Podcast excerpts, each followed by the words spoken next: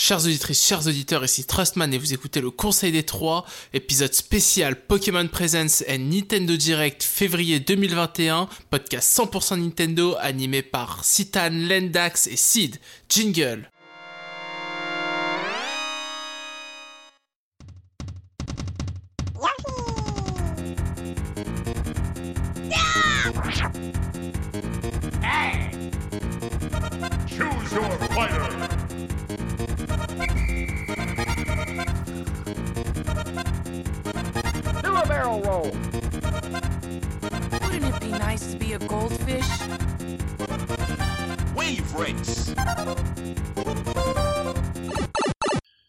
Bonjour à toutes et à tous, vous écoutez le Conseil des Trois, épisode spécial dans lequel nous allons parler aujourd'hui du Nintendo Direct et du Pokémon Presents. Euh, aujourd'hui, c'est moi, Sid, euh, qui serait le chef d'orchestre du Conseil des Trois, puisque Trossman n'a pas pu se joindre à nous. Et pour cela, je suis accompagné euh, de mes deux compères, qui sont Citan et Lendax. Citan, est-ce que tu vas bien Eh bien écoute, Sid, bonjour, ça fait plaisir de te revoir et de t'entendre. Ça faisait quelque temps qu'on t'avait pas eu Conseil des Trois. Euh, oui, ça va bien, écoute, on... tout va bien, la forme, la santé, euh, des nouveaux jeux, plein de trucs à parler sur Nintendo, que demande de pas. Ok, bah super, bon, tant mieux si tu vas bien. Euh, et euh, Lendax qui nous rejoint pour la deuxième fois, la première fois, il m'avait remplacé et je lui en remercie énormément lors euh, du Pokémon, euh, un petit peu les, du dossier 25 ans de Pokémon. Et là, cette fois, il prend la place de Strassman. euh, et donc, Lendax, toi, comment tu vas aujourd'hui? Bah, je vais très bien, euh, voilà, donc je suis très content d'avoir fait l'épisode d'avant, des retours euh, super sympas de la part de la commu, donc euh, très content. Je suppose que le Conseil des Trois m'a capturé avec une Pokéball, donc euh, maintenant je, je, je suis là, donc euh, prêt à débattre et, et débriefer de toutes les nouveautés qui nous, a été, euh, qui nous ont été annoncées euh, Mm. lors de ces deux derniers événements. Ouais, tout à fait. En fait, ça, ça a été, euh, ça fait du bien euh, d'avoir euh, répondu présent en fait pour nous soutenir. Euh, Donc, merci encore à toi, Lendax, aussi bien pour l'épisode précédent que celui-là. Et tout de suite, donc, on va un peu parler de ce qui nous attend. C'est-à-dire, dans une première partie, on va parler du Nintendo Direct, puis dans une deuxième, du Pokémon Presents. On va ainsi évoquer tout ce qui ressort de ces deux événements et faire différents focus sur les jeux qui nous ont marqués. J'ai donc fait pour vous une petite sélection sur laquelle on va parler tout simplement. Et sans plus attendre, on va commencer avec l'annonce de Smash, où l'on a découvert le nouveau personnage qui n'est autre que Pyra et Misra. Donc plutôt les personnages. Alors j'ai une question pour vous, messieurs. Est-ce que vous avez pensé à Smash lors de ce trailer, oui ou non? Lendax Ah, pas du tout. Sincèrement, je pensais qu'on était en train de se faire teaser Xenoblade Chronicles 3, euh, vu qu'on sait que c'est la direction vers laquelle on va aller, euh, avec tout le scénario qu'on a eu par rapport à l'épisode 2 et le DLC du, du remake du 1. Donc euh, sincèrement, je m'attendais plus à ça et pas du tout au personnage dans Smash Bros. Mais, euh, mais voilà. D'accord. Ok. Et toi, Citan Ah bah non, mais là, on s'est tous fait troller par Sakurai, hein, là c'est euh, là c'est clair, quand je joue au début, je me fais, mais c'est un add-on pour Xenoblade Chronicle 2, c'est pas des scènes qu'on a vues dans Xenoblade Chronicle 2, qu'est-ce qui se passe et tout, mais trop bizarre d'aller là-dessus, euh, bizarre pour un Xenoblade 3, c'est étrange quand même et tout, puis là, là bien sûr, évidemment, comme d'habitude, Smash, quoi. Donc, euh, c'est bien joué, je reconnais que c'est bien joué, l'effet de surprise, ils ont encore réussi à surprendre alors qu'on savait tous que le perso de Smash allait être présenté. Donc on été plutôt aux aguets, et bah ça, c'est pas, ça a pas suffi. Je suis quand même assez content de l'annonce, moi, titre perso. Ouais, bah tout à fait. En fait, euh, c'est vrai que ils ont ils ont plutôt bien fait l'animation en- euh, qui donnait cette impression finalement que peut-être on allait avoir un nouveau jeu dans la dans la saga Xenoblade Chronicles.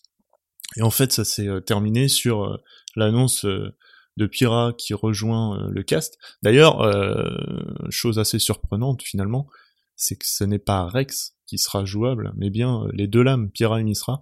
Et moi, j'avoue avoir été un peu surpris en fait euh, de que ce soit pas Rex et ses deux lames, mais plutôt euh, les deux lames et Rex Si qui je- apparaît. si- euh, Excuse-moi, si, Ouais, vas-y. si je euh, si je dis pas de bêtises, je, Rex est un costume mi Ouais, c'est ça. euh, dans Super Smash Bros Ultimate et je crois que c'était pas le cas de Pyra et Mitra donc euh, Ouais, donc euh, du tu, coup bah Ouais, ouais, tu penses que ça, ça a dû jouer finalement dans le, dans le choix. Ouais. ouais. Bah, je pense que depuis toujours, Rex n'a pas été, n'avait vraiment pas été prévu du tout, parce que je pense qu'il aurait fait vraiment doublon avec euh, avec Shulk pour le coup.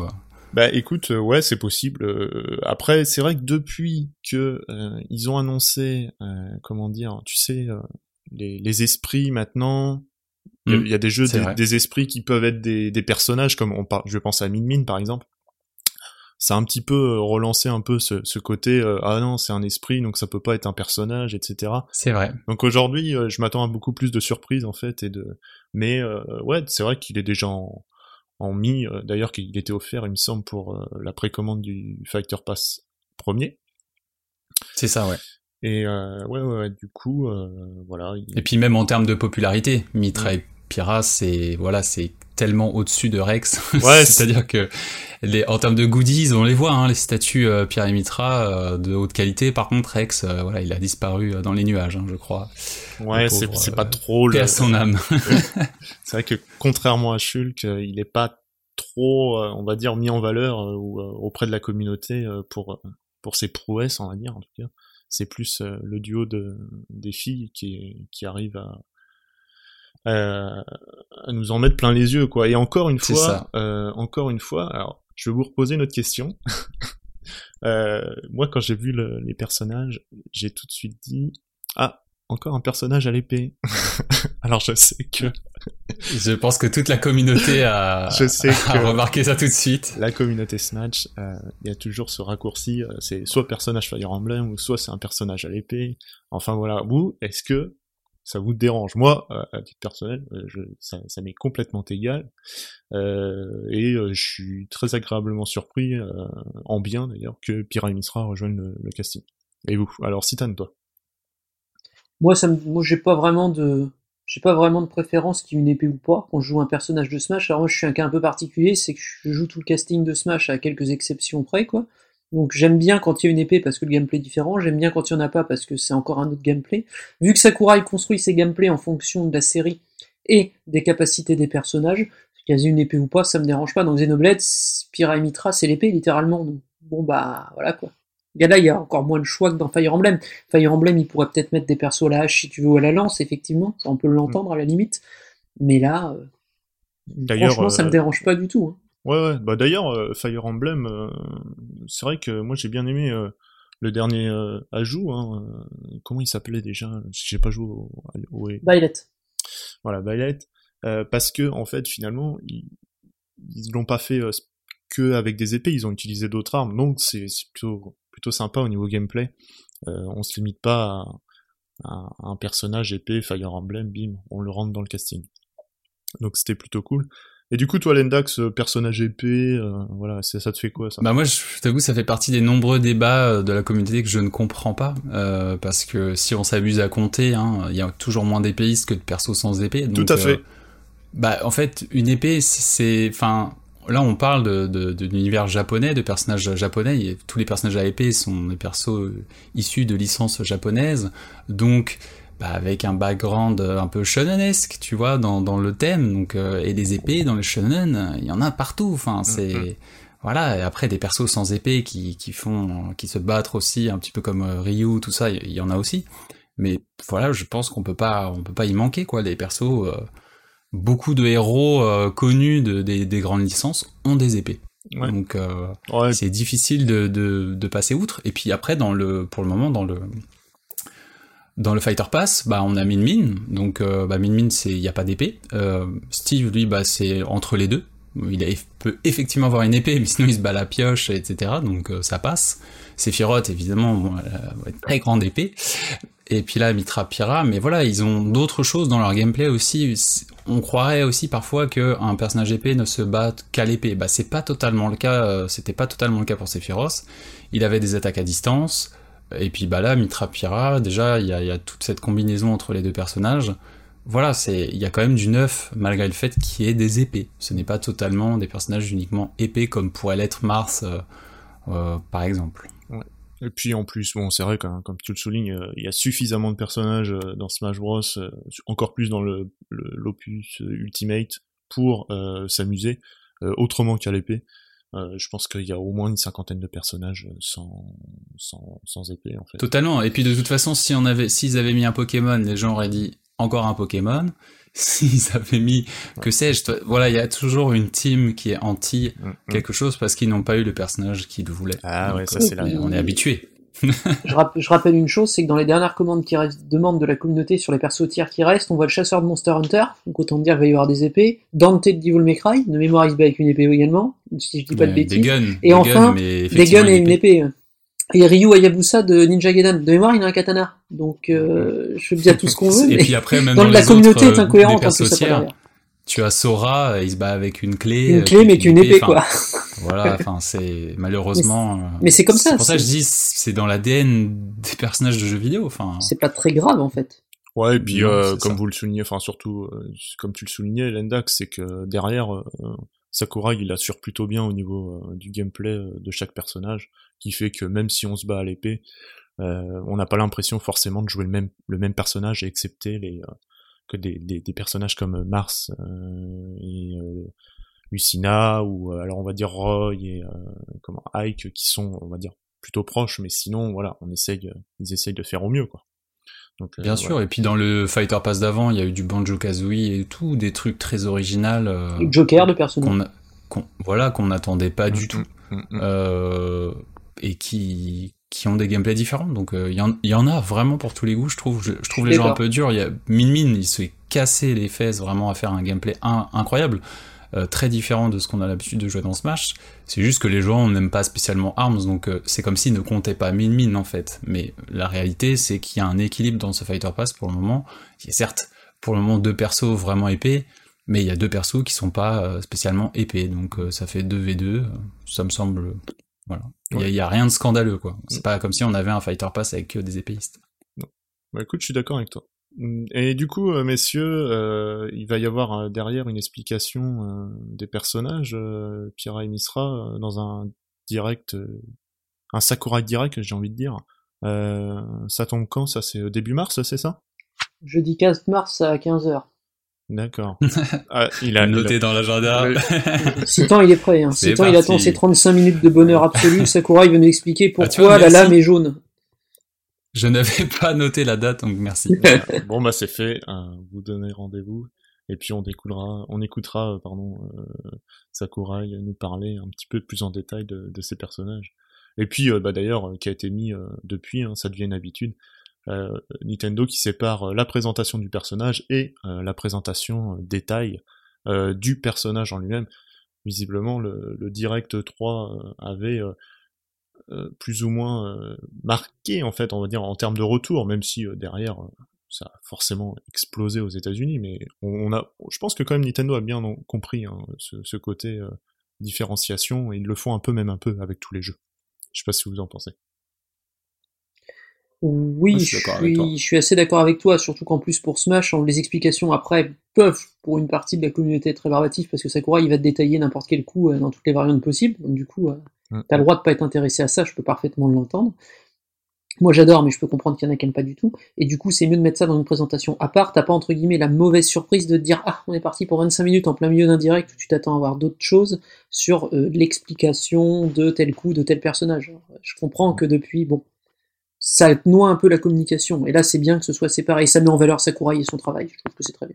En plus, ouais, c'est vrai. Puis on s'amuse bien, il y a toujours des petites anecdotes, etc. Oh, il y a toujours un petit troll bien placé. Ça, c'est bien, par contre. C'est toujours, euh, toujours sympa. Euh, écoutez, euh, je crois qu'on a fait le tour pour Smash et du coup, sans transition, on va attaquer sur euh, une petite surprise en fait d'un jeu déjà sorti mais qui va venir en, en remake. Je vais parler de Famicom Detective Club. Euh, est-ce que, est-ce que Citan, toi, euh, ça te parle ça quand, quand tu as, quand t'as vu l'annonce, euh, qu'est-ce que, qu'est-ce que t'en as pensé exactement? Alors moi, j'avais déjà halluciné à la première annonce il y a, long... il y a plus d'un an et demi. Je crois qu'ils avaient fait un direct japonais où ils disaient que c'était remaké, alors que je faisais souvent des blagues sur le fait que c'est le genre de licence qui ressortirait jamais du placard. Ils ont sorti ça, qui est peut-être une de leurs licences les moins connues. C'est culte au Japon. hein. Famicom Detective Club, c'est une licence culte par le créateur de Metroid en fait. C'est un de Ah, ses premiers jeux. C'est un jeu de Sakamoto. Yoshio Sakamoto. Exactement. Merci donc pour lui, c'est un de ces jeux cultes et au Japon, ça a beaucoup marqué en fait cette licence. Il y a eu deux épisodes sur Famicom redivisés en deux en fait, si tu veux. Donc quatre petits jeux qui avaient été faits sur disque système, si je dis pas de bêtises à l'époque. Et grosso modo, quand ils ont sorti ça du placard, c'est parce qu'il y avait une demande d'un public nostalgique qui voulait apparemment au Japon que ça revienne. Donc tac, ils l'ont fait. Quand j'ai vu le niveau de production, je trouve que pour un VN, je connais pas assez bien le genre, je suis un peu novice dans le genre, mais je trouve que le niveau de qualitatif a l'air élevé. En termes de production, ça a l'air assez chouette, joli, ça a l'air d'être régulièrement animé. J'ai deux critiques à faire. C'est déjà, c'est un jeu Nintendo, c'est pas traduit. Alors je comprends que marché de niche, genre de niche, ça je l'entends parfaitement. Mais si en un- français, en, pas Mhm. traduit en français, tu as raison. Et je trouve que si tu veux exploser dans les- en Europe, bah, va quand même falloir faire l'effort. Sinon, je pense que ça va être un problème dans la plupart des pays européens. Et deuxièmement, pas de sortie boîte pour un jeu qui se désigne à une niche qui serait intéressée parce que c'est presque un morceau de l'histoire Nintendo dans un sens. Je trouve ça un peu étrange quand même de pas le faire une simple version simple en boîte. Je demande pas la super collector japonaise, le public chez nous est pas du tout dans ce délire-là sur ce jeu-là. Mais même un petit tirage qui est pas de version européenne d'annoncer pour le moment. Certains revendeurs la liste, donc on sait pas encore. Mais je trouve ça un peu bizarre. Mais en tout cas, j'aimerais quand même l'essayer. J'avoue que j'aimerais vraiment l'essayer parce que ça a l'air d'être un peu spécial dans l'ambiance, limite même de presque à la limite du jeu d'horreur par moment, de ce que j'ai aperçu. En tout cas, une ambiance un peu pesante. Et c'est vraiment totalement différent de ce que fait Nintendo d'habitude. Et ça, je serais curieux de voir ce que ce qu'ils avaient fait à l'époque dans ce genre-là, quoi. Ah oui, bah écoute, euh, c'est vrai, bah du coup, euh, le fait est qu'ils sortent pas en boîte et uniquement sur les shops, euh, c'est aussi un prix de 60 euros à l'arrivée. Donc euh, pour euh, deux jeux, il me semble, hein, c'est ça, on est d'accord. Hein, donc euh, Oui. Famicom Detective Club, donc c'est les deux sous-titres, c'est The Missing Hair et The Girl Who Stands Behind.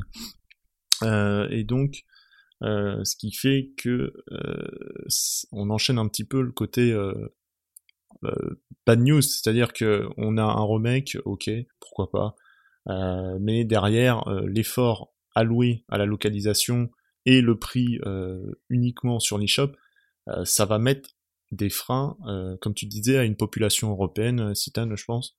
Alors on parle de l'absence du français, mais en fait ça va être les- l'espagnol, l'italien, etc. Bien Tous ces, l'allemand, tout Ouais, ça. voilà, tous ces gens qui sont pas très à l'aise avec l'anglais et qui peut-être c'était l'occasion de lancer un intérêt. hein. De toute façon, je pense pas que Nintendo, même en, le traduisant en anglais, il attend quelque chose d'exceptionnel euh, en termes euh, de vente euh, là-dessus. Donc, je pense qu'il fallait se lâcher et c'est, enfin, je trouve que c'est décevant venant d'une boîte de Nintendo.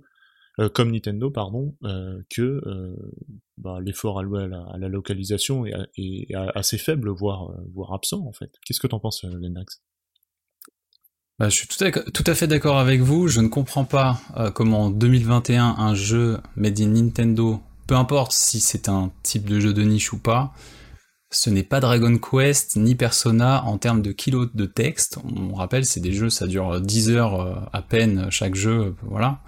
Donc quand bien même c'est des visuels novels, il n'y a pas non plus énormément de texte par rapport à d'autres genres de jeux qu'il peut y avoir aujourd'hui. Donc je trouve ça vraiment, enfin ça me chagrine clairement que qu'ils ne prennent pas le temps et de, traduire ça pour, euh, pour les Européens. C'est vraiment dommage, et en plus pas de boîte.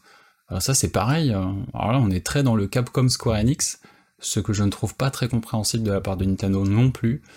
Euh, moi qui collectionne un peu, je- j'avoue je n'ai pas envie du tout de passer par le dématérialisé, enfin payer 59,99 pour un, un non traduit, ça vraiment ça me fait mal quoi. Donc je vais peut-être devoir passer par la case import.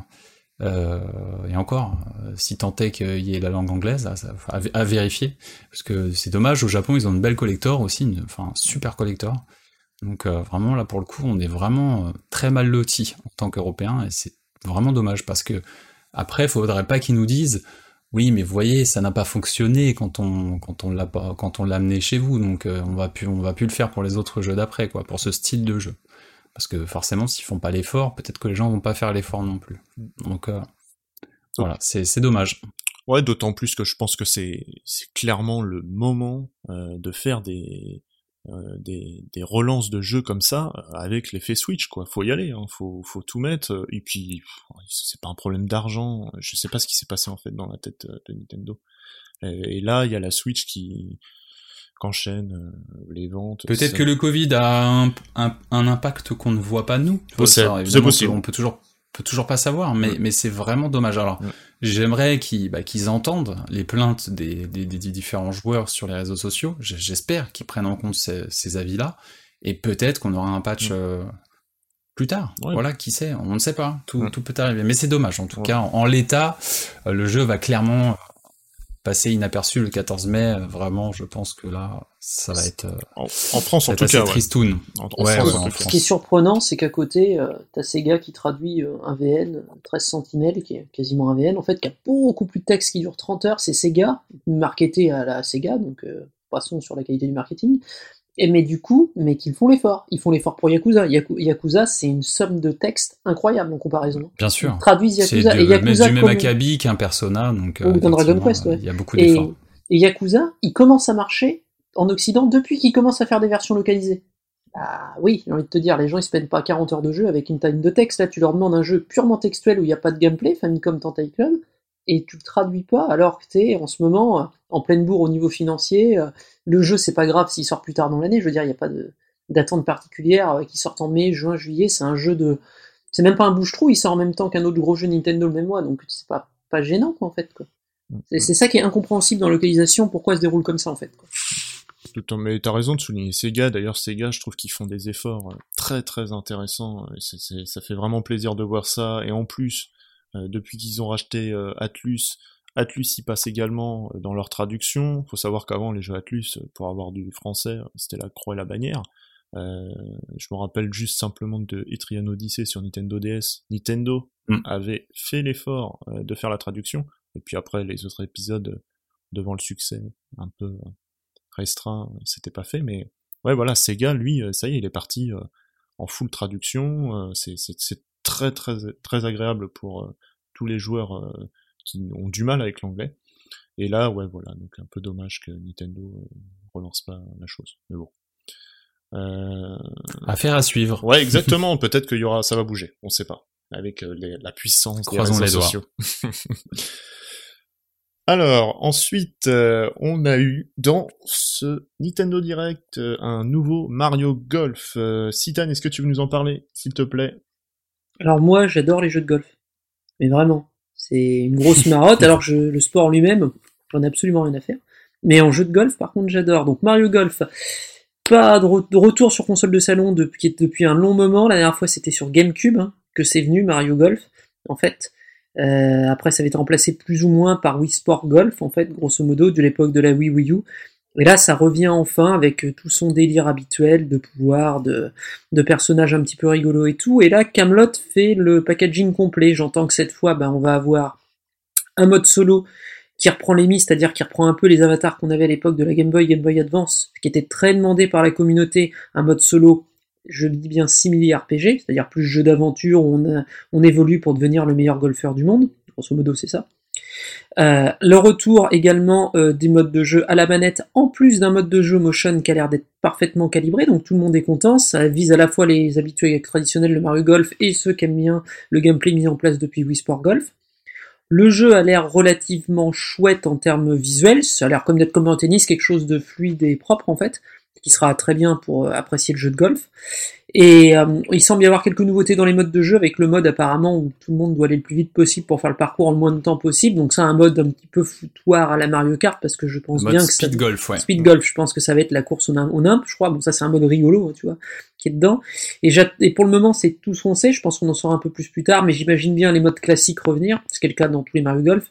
J'imagine bien des parcours spéciaux type la lave avec Boozer, etc. Les trucs un peu what the fuck qui permettent d'avoir des originalités dans le jeu de golf.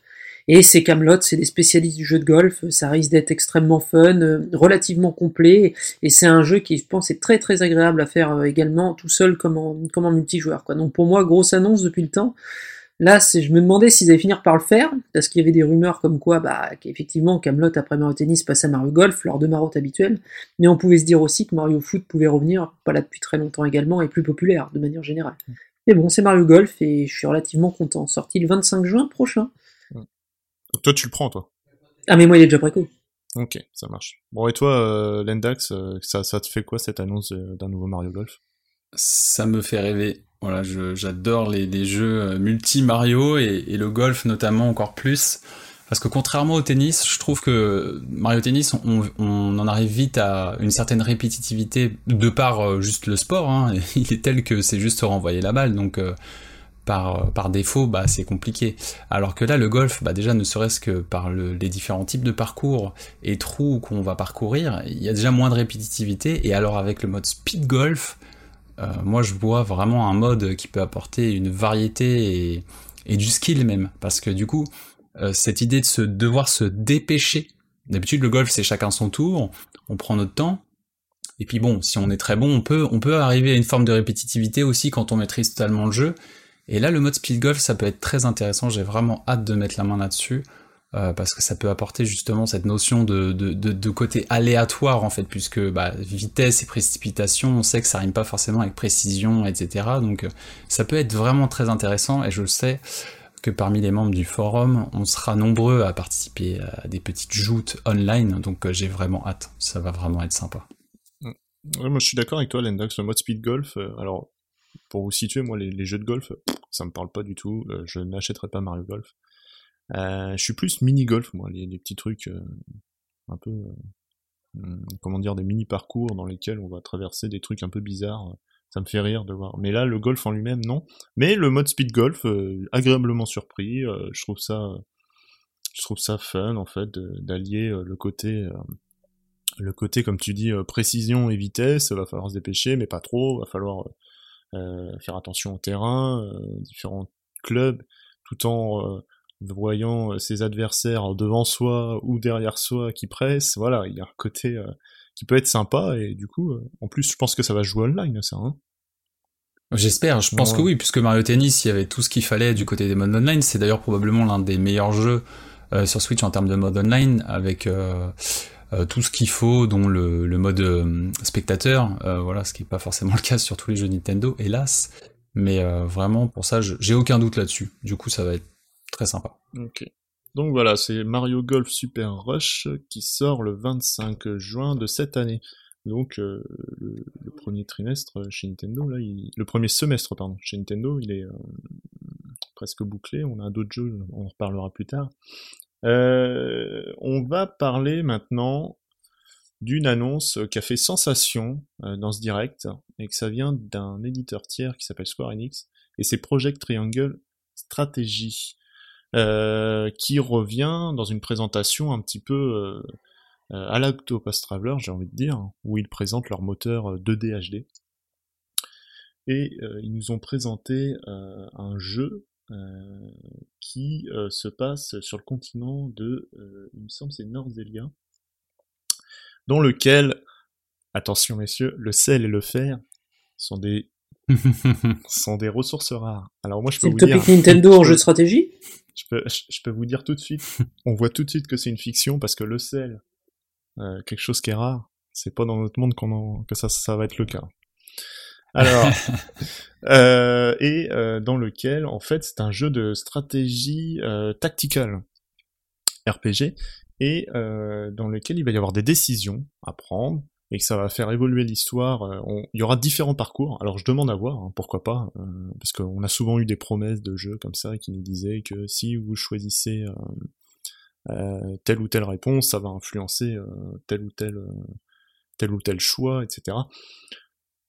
Euh, en tout cas, ça a l'air plutôt bien fait. Euh, Il y a une démo euh, qui est disponible en plus, donc ils reprennent le même modèle que Octopass et Bravely Default, c'est-à-dire qu'ils proposent une démo un petit peu brute de décoffrage, et puis les joueurs vont y aller et ils vont pouvoir faire via une requête, une enquête, pardon, euh, répondre un petit peu à des questions ou euh, proposer des idées. Donc ça, c'est plutôt euh, avenant de la part de Square Enix, puisque ça marche en fait, c'est surtout ça. Ça marche, il y a eu pas mal de retours sur les, les précédents jeux quand ils avaient fonctionné comme ça.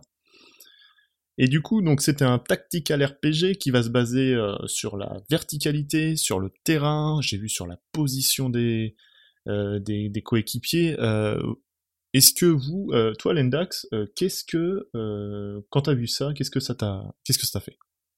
J'ai perdu un petit peu ma mâchoire parce que là on, là on tape dans le cœur. C'est les tactical RPG, c'est un genre de jeu rare aujourd'hui, surtout avec euh, cette verticalité, ce style de, mouvement de cases, etc. Voilà, c'est digne héritier de de Tacticogs et FF Tactics. Clairement, c'est un genre en voie de disparition. Donc, euh, quand j'ai vu ça avec la direction artistique d'Octopax Traveler, qui est encore plus euh, fignolé aux petits oignons, c'est voilà, c'était juste à tomber. Donc euh, vraiment, j'ai vraiment hâte. Moi, j'ai pas du tout touché à la démo parce que c'est une démo qui se situe à un moment particulier du jeu et du coup, bah, pour des raisons de spoil, je veux vraiment me préserver de tout contact avec ça. Je veux vraiment me laisser le plaisir de la découverte, mais je, suis déjà sûr en fait que ça sera que ça sera une réussite. Euh, pour les infos qu'on a eues en fond, ce n'est pas développé par Acquire, donc les développeurs de, de Traveler, mais par Artlink. Donc c'est une société japonaise euh, qui s'occupe de... Enfin, en gros, ils ont sous-traité pas mal de jeux. euh, euh, donc voilà. Et puis ils ont fait des jeux comme Macross, Gundam, des Sword Art Online. Pas des jeux spécialement géniaux, hein, mais bon là ils sont ils sont des dirigés anciens par. de, il y a des anciens de dans l'équipe par contre quand même. Chez Voilà, c'est ça. Donc il y a du monde. De toute façon, là, ça ne fait aucun doute. Le pilotage du projet, on, on le voit, hein, de façon visuellement, artistiquement, en tout cas, déjà, il n'y a rien à redire. C'est vraiment impressionnant. Donc, euh, bah, j'ai juste hâte. J'espère que ça, qu'ils vont prendre le temps. Ça sort en 2022.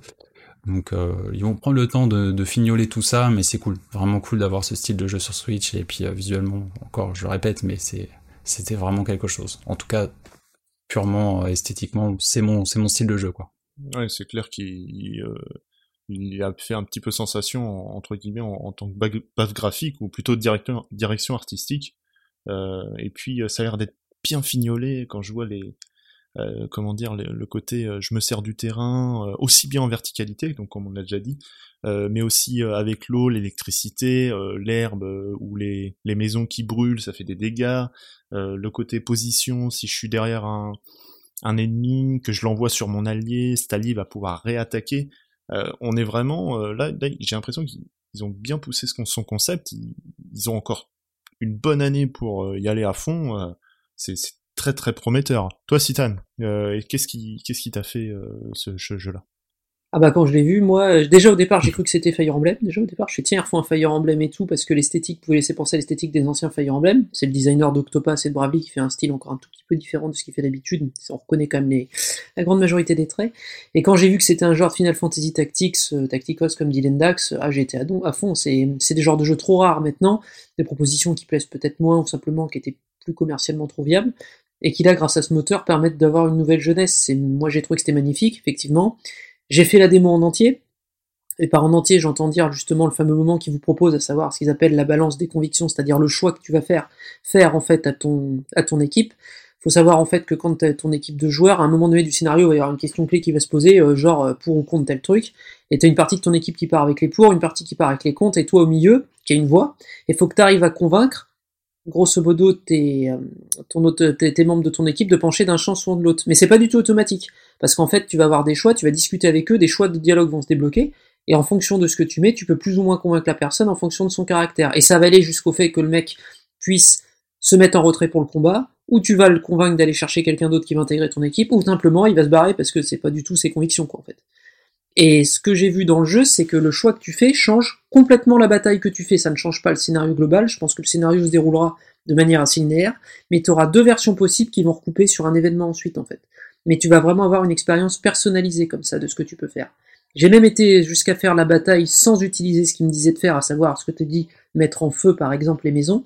J'ai fait la bataille qui est beaucoup plus dure si tu n'utilises pas cette euh, stratégie. Ça, je fais un changement encore ensuite, ça derrière. En fonction de la perception que le public ton village a de toi, des bonus que ça te donne, de, de tes équipiers ce qu'ils te donnent, tu leur, tu les arrives à les convaincre que ton choix était le bon en fait, sans mettre en danger la population. Et ça, du coup, t'as des rétributions pour ça. Ça va quand même assez loin en fait de ce que j'en aperçois pour le moment, tout en restant Oh, simple. ça, ça hype euh, beaucoup ce que tu dis. Ah bah ça hype à fond, hein. ça, Ah. ça hype. Moi quand j'ai vu que c'était possible et que je me suis dit bon, je me suis fait suer, mais tu vois à faire le truc, mais scénaristiquement c'est pas ce qu'il fallait faire. Il va quand même me dire que les pertes sont élevées et tout. Il fait non, vous avez réussi à contenir les pertes, ne pas utiliser le dispositif, c'est vraiment excellent et tout. Bon d'accord, très bien, ça prend en compte ce que je fais, donc ok. Il y a des petites phases d'exploration qui sont préalables en fait à- aux batailles où en fait tu discutes avec les membres de ton équipe, tu parles avec les gens de ton village, tu récupères des objets dans le décor, c'est pas très bien caché, c'est juste une petite phase comme ça. Mais contrairement aux autres tacticales, t'as quand même cette impression un petit peu de JRPG classique qui se mêle. Tu peux vraiment approfondir ton background et le reste, donc euh, c'est c'est vraiment c'est vraiment bien quoi à ce niveau-là. Donc euh, voilà. En tout cas, je c'est vraiment grosse claque à ce niveau-là, euh, à ce niveau-là. Donc voilà. Ok. Bah écoute, euh, ouais. La- euh, moi, je me posais une question, euh, messieurs. Euh, Comme Oui. c'est pas Acquire du coup qui développe le jeu, Est-ce que ça veut dire qu'il y a quand même un Octopath Traveler 2 qui, est- qui, qui continue d'être euh, dans les tiroirs? Bah, euh, comme ça, sauf mais- erreur, euh, Octopath Traveler 2 a été euh, plus ou moins annoncé. Ouais, c'est ça, c'est ce que je me souviens parce qu'il est- il y avait eu le jeu mobile et normalement, voilà. il Ouais, c'est ça en fait. Au moment de l'annonce du jeu mobile, euh, il y a eu pas mal de gens qui sont montés au créneau pour dire que mais qu'est-ce qui se passe en fait? On, on nous sort euh, Octopath Traveler sur Switch, euh, ça se vend bien, et puis la récompense c'est euh, aller voir notre préquel sur mobile. Et et même pas sur Switch en fait, c'est ça qui est assez étonnant en fait. Alors, que, le- que le justement. jeu sorte sur mobile, c'est c'est pas en soi c'est pas c'est pas un drame en fait, hein, euh, mais euh, qui sortent même pas sur Switch, c'est ou même PC en fait, c'est c'est un peu bizarre. Alors, Et alors, part- justement, ce qui se passe, ouais, c'est c'est qu'il y a un truc par rapport à ça. Grosso modo, et le point commun entre Bravely Default, euh, Octopus Traveler et puis euh, euh, euh, Project Triumph Strategy, c'est grosso modo Team Asano. Team Asano, c'est quoi? C'est une, une division de Square Enix supervisée par, euh, je sais plus son nom de famille, euh, son prénom, son nom de famille Asano, qui lui, en fait, donne une ligne directrice au projet qu'il veut. Je veux que ce soit un tactical RPG, je veux un RPG à l'ancienne, je veux que ce soit euh, la suite de telle série. Il donne la technologie nécessaire, et il confie ça à un studio externe, que ce soit Acquire, bon les mecs de Tenchu là qui font Octopass, Hardink ou euh, euh, Clay euh, Clayworks, je crois si je dis pas de bêtises pour euh, pour Bravely Default 2 et rouler jeunesse. Mhm, ouais. Et son objectif c'est de sortir un jeu de ce style par an en fait à partir de à partir de C'est maintenant. c'est vraiment bien parce qu'on on revient euh, droit dans l'époque PS1. euh, Exactement. C'est vraiment très bon en ce moment sur ce type de projet, je trouve. Et donc Euh, pour après, revenir à ça justement, pas, mais pour revenir à ça, Octopath Traveler 2, grosso modo, est toujours apparemment en développement chez Acquire, qui demande un peu plus de temps parce que pour les raisons qu'on sait, ils ont peut-être d'autres ambitions un petit peu sur Octopath Traveler 2, et ce genre de, de temps de roulement leur permet d'avoir la respiration, le temps nécessaire pour développer le jeu suivant en fait. Quoi. Et Square Enix, c'est plus ou moins leur euh, délire. Quand tu vois les crédits de fin de la démo, c'est clair, la team Asano, il s'occupe de quoi? La technologie, supervision du projet, et euh, il s'occupe de recruter une équipe de scénaristes si jamais les mecs ont pas assez de scénaristes en interne. Après, tout le reste du développement, c'est Hardink, et c'est tout. Et c'est assez clair, c'est assez bien présenté ça. Vraiment, c'est top. C'est top, c'est un système de fonctionnement qui, qui laisse la chance aux petites équipes de faire un jeu quand même qui va se vendre parce que Square Enix va mettre les moyens dans la promo derrière. Tu développes le genre que tu veux développer, ça permet d'avoir un truc rétro mais qui est quand même modernisé. Ce niveau-là, il n'y a pas grand-chose dans la démo à reprocher à part un petit peu d'ergonomie et tout, mais les retours des joueurs vont dans ce sens-là. Donc ça, c'est c'est super top à ce niveau-là, quoi. Franchement, il y a, ça va être, euh, ça va vraiment être très très très très bien, je pense. Dans tous les cas de figure, faut que Square maintienne cette division comme ça. Et nous, ça nous fait plein de bons jeux. Enfin voilà, ça nous fait plein de bons jeux rétro, mais sans le, comment dire, sans le côté un peu euh, lourd du rétro quand c'était les combats aléatoires, tu vois, qui mettent trois plombes, obligé d'avoir euh, de passer des zones de texte qui étaient longues et compliquées parce que c'était lent à s'afficher, tout ça, toutes ces lourdeurs économiques s'en vont pour la modernité et euh, qui a maintenant dans la, fluidité de, progression, etc. Et tout ça, c'est enrobé avec le côté nostalgie de la rétro sublimé par les moteurs actuels. C'est vraiment top. D'accord. Bah écoute, merci beaucoup euh, pour tes explications, euh, mon cher Citan. Donc, euh, Project Triangle Strategy qui sortira en 2022. On espère euh, d'autres nouvelles sur du projet euh, tout au long de l'année. On, en aura sûrement d'ailleurs. Euh, avant d'attaquer euh, les deux gros morceaux de la fin de ce direct et qui feront les deux gros morceaux de ce podcast, de cette première partie, on va parler un petit peu des autres annonces qui se sont faites dans ce direct. Et donc, euh, je voulais savoir, messieurs, si euh, en dehors des jeux Nintendo, est-ce que vous avez retenu euh, des choses euh, dans ce direct, euh, deux ou trois jeux, et dites-moi ce que vous en pensez. Citan, est-ce qu'il y a des choses que t'as, qui t'ont fait quelque, un petit effet? Alors oui, mais je pense que Lendax va avoir le même que moi là, justement là-dessus. Je vais, je laisserai expliquer plus en avant. Mais Legend of Mana déjà, de Square Enix, jamais sorti en Europe, qui va être traduit, redessiné à la main dans les décors. Non mais oui, c'est oui, c'est ça traduit en plus. oui. Faut rigoler par rapport à parce que, parce que Square est capable de pas de sortir un autre jeu qu'on va en parler après, mais lui il est pas traduit par contre. C'est- compliqué chez Square Enix hein, la gestion des, des projets rétro. Mais celui-là il est redessiné à la main, musique orchestrée par la compositrice qui est Yoko Shimomura et qui est une de ses meilleures compositions, Legend of Mana, une des plus magnifiques. Graphisme donc voilà, euh, amélioration pour les combats, je crois qu'on peut supprimer les combats aléatoires si je dis pas de bêtises pour mieux progresser. C'est un jeu qui est mythique parce que c'est un des plus beaux jeux de la PS1 qui a magnifiquement vieilli. Là, c'est l'annonce inespérée. Moi, je m'attendais pas du tout à ce qu'il y ait ça. Et traduit en français, alors là, c'est la cerise vraiment sur le gâteau, quoi. C'est vraiment le truc que tout le monde, que tout le monde espérait et qu'ils le font, quoi. Là-dessus, ça m'a, Ah, je suis super content en tout cas. Je m'attendais pas à ça. Ça m'a surpris en vraiment bien. Et je suis, très très très très content que ça arrive. Quoi. Ok. Un autre Ça, jeu Oui, j'en ai qu'un après, j'en ai, euh, j'en aurai euh, juste un deuxième après derrière, mais lui, pour dire qu'il m'a surpris, mais du coup, je l'attends plus trop. C'est No More Heroes 3. Et là, bon, comment dire? Je veux pas être très violent, mais quand t'as pas de sous, faut pas faire ça, par contre. C'est pas possible. Tu fais, pourquoi, pourquoi, pourquoi ça? C'est tant d'attente et de pseudo-hype pour ça? Non, non, faut pas faire ça, non. Là, c'est, c'est, c'est c'est même pas que c'est même pas une question de leader visuel, de, c'est juste que ça a juste l'air d'être, mais, c'est quoi en fait l'intérêt après No More Heroes 1 en fait? Il y, y a quoi qui justifie le fait d'en faire un nouveau là? J'ai pas compris en fait le délire.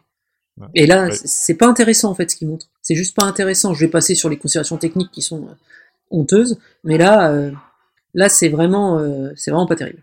Bah, je vais... Écoute, euh, sur No More Heroes 3, je vais reprendre la main d'ailleurs. C'est vrai que, voilà, c'est, en fait, je, vais aller direct. Je trouve ça très laid, en fait. C'est, je sais pas comment on en arrive là, comme tu dis. Après, enfin, pour te dire, moi, les artworks, le, le petit film d'animation, en fait, tout ça, finalement, t'as l'impression que ça cachait, ça cachait un petit peu euh, euh, tout le La le projet misère. derrière. Ouais, voilà. Et euh, ça avait de la, ça avait de la gueule en plus, hein, l'animation. euh, Moi, j'ai adoré. Et- Mais là, derrière le, le jeu. euh, Bon, après, euh, il va peut-être se tenir hein, en, en termes de, de plaisir de jeu et tout. Mais euh, ouais, graphiquement et techniquement, ne le cachons pas, ça semble très mauvais en fait. hein. Et c'est dommage en fait. Euh, Bon, je vais pas trop insister là-dessus. Euh, Après, euh, je, je vais faire l'avocat. ouais, vas-y, vas-y, vas-y, y a pas de 3. problème.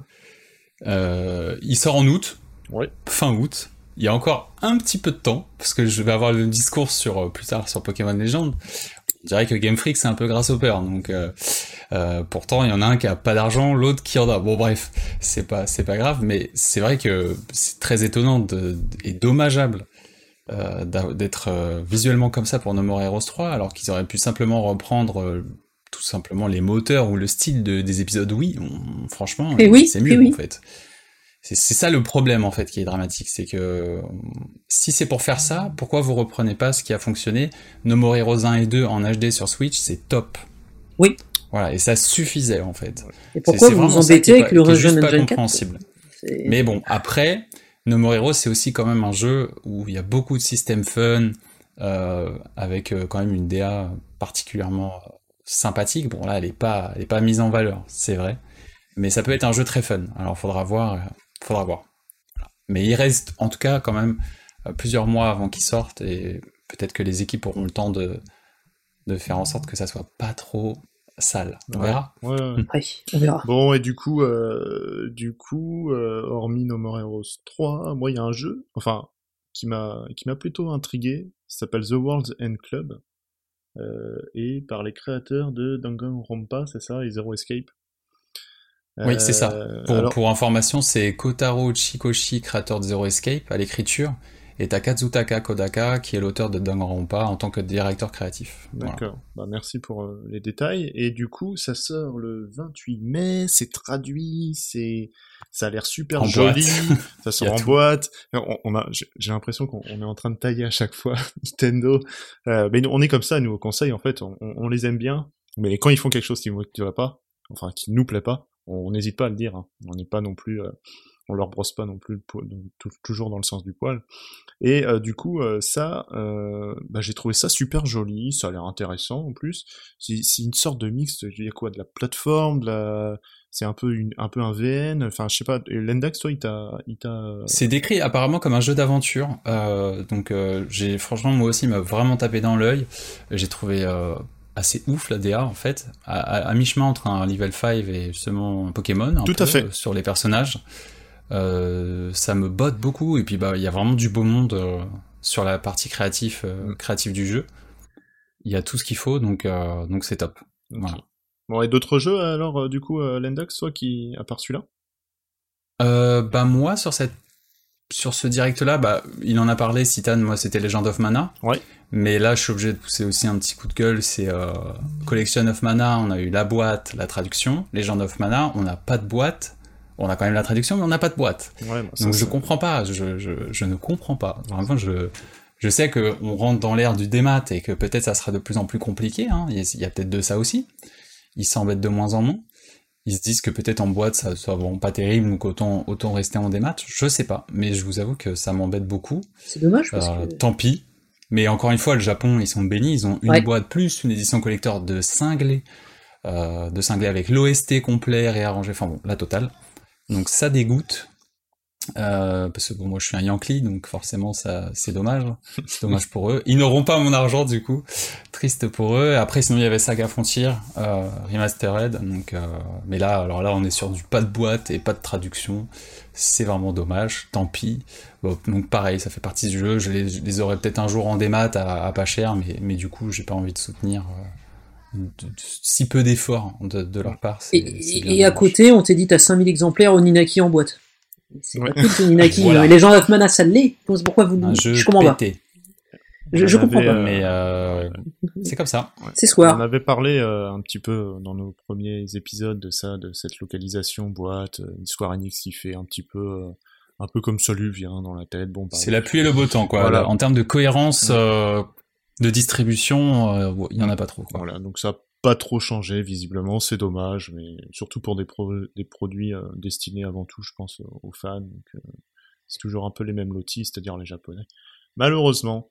Euh, et ben en parlant de boîte d'ailleurs, euh, on va finir euh, sur ces annonces. euh, Sur Hades, Ah, ah, ah, ah. Moi, je suis, pour la petite histoire, Hades, euh, j'ai envie d'y jouer. Et euh, je suis un petit peu euh, le collectionneur, donc j'avais envie euh, de avoir cette boîte. Et ils ont annoncé, je crois que c'est la première fois, un jeu en boîte, euh, en euh, comme ça, juste pour dire ah tiens, il va sortir en boîte. Euh, dans un Nintendo Direct, ils l'ont peut-être fait aussi avec euh, Cadence of Hyrule aussi peut-être, mais là c'était vraiment un jeu Nintendo. oui. Euh, plus avec l'annonce des DLC derrière. Non, là, juste pour dire, tiens, il y a une boîte pour le, le meilleur jeu indépendant de l'année, euh, voire le jeu de l'année tout court, sur certains sites, euh, et puis même auprès de, des joueurs. Euh, voilà, donc moi je l'attendais, ça sort le 9 mars, je crois, donc euh, c'est c'est bienvenu, et puis voilà, moi je, je pars de 19 mars, ouais. Ah, le 19, pardon, excuse-moi, j'ai dit le 9 mars. Pas de souci. Merci pour la correction. Toi, Lendax et Hades, tu l'avais acheté ou tu comptes l'acheter avec Non, pas du tout. Je, pareil. En fait, les gros jeux indés comme ça encensés et qui ont l'air très très cool, je les attends toujours en boîte parce que c'est comme toi, je collectionne donc euh, j'attends tranquillement. Là, en plus, bah, c'est une boîte qui sort dans le commerce euh, distribuée de de de, fa- de façon conventionnelle, donc beaucoup mieux. Tout à fait. Euh, voilà, ça sera pas du LR de limited run game avec des frais de port horribles et, et attendre six mois avant de toucher le jeu. Donc là, c'est parfait. Vraiment, c'est c'est top. En plus, il y a un artbook, euh, un petit artbook dedans qui fait plaisir pour le prix. Donc euh, j'attendais ça, ça arrive et top. Je vais pouvoir me lancer dans cette belle aventure qui a l'air vraiment chouette. D'accord, bon, euh, bah, tant mieux. Non, moi, Citan, je te pose pas la question si tu vas l'acheter. Non, mais par contre, Ouais. moi je remarque que Hades ça sort en boîte et les jeux Square Enix non quoi. C'est vrai que. Square Enix c'est un petit indépendant du coin quoi. C'est vrai que c'est connu. Ouais. Non mais C'est en, vrai Hades, je, pour être un peu plus franc, Hades c'est juste que j'aime pas trop le concept de base des roguelites Ouais. moi à la base. Tout Mais fait. par contre, j'avoue qu'en direction artistique c'est incroyable. Le jeu est, c'est un des plus beaux jeux indés que j'ai vu. Il y a rien à dire là-dessus. C'est incroyable quoi à ce niveau-là.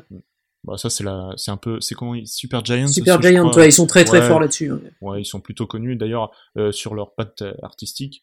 Et là, visiblement, ils ont monté d'un niveau en termes de, de gameplay, d'intérêt Ouais. de jeu hein, Oui, par rapport à, à Bastion et Transistor, si je dis pas de bêtises, qui étaient passés pour des bons jeux, mais sans aller dans les dans l'excellence, je pense. Là, dans les euh, superlatifs, effectivement. Ouais, voilà. Et là, apparemment, Hades, il met, euh, on va dire, presque tout le monde d'accord. Donc, tant mieux, ça sort en boîte, c'est cool.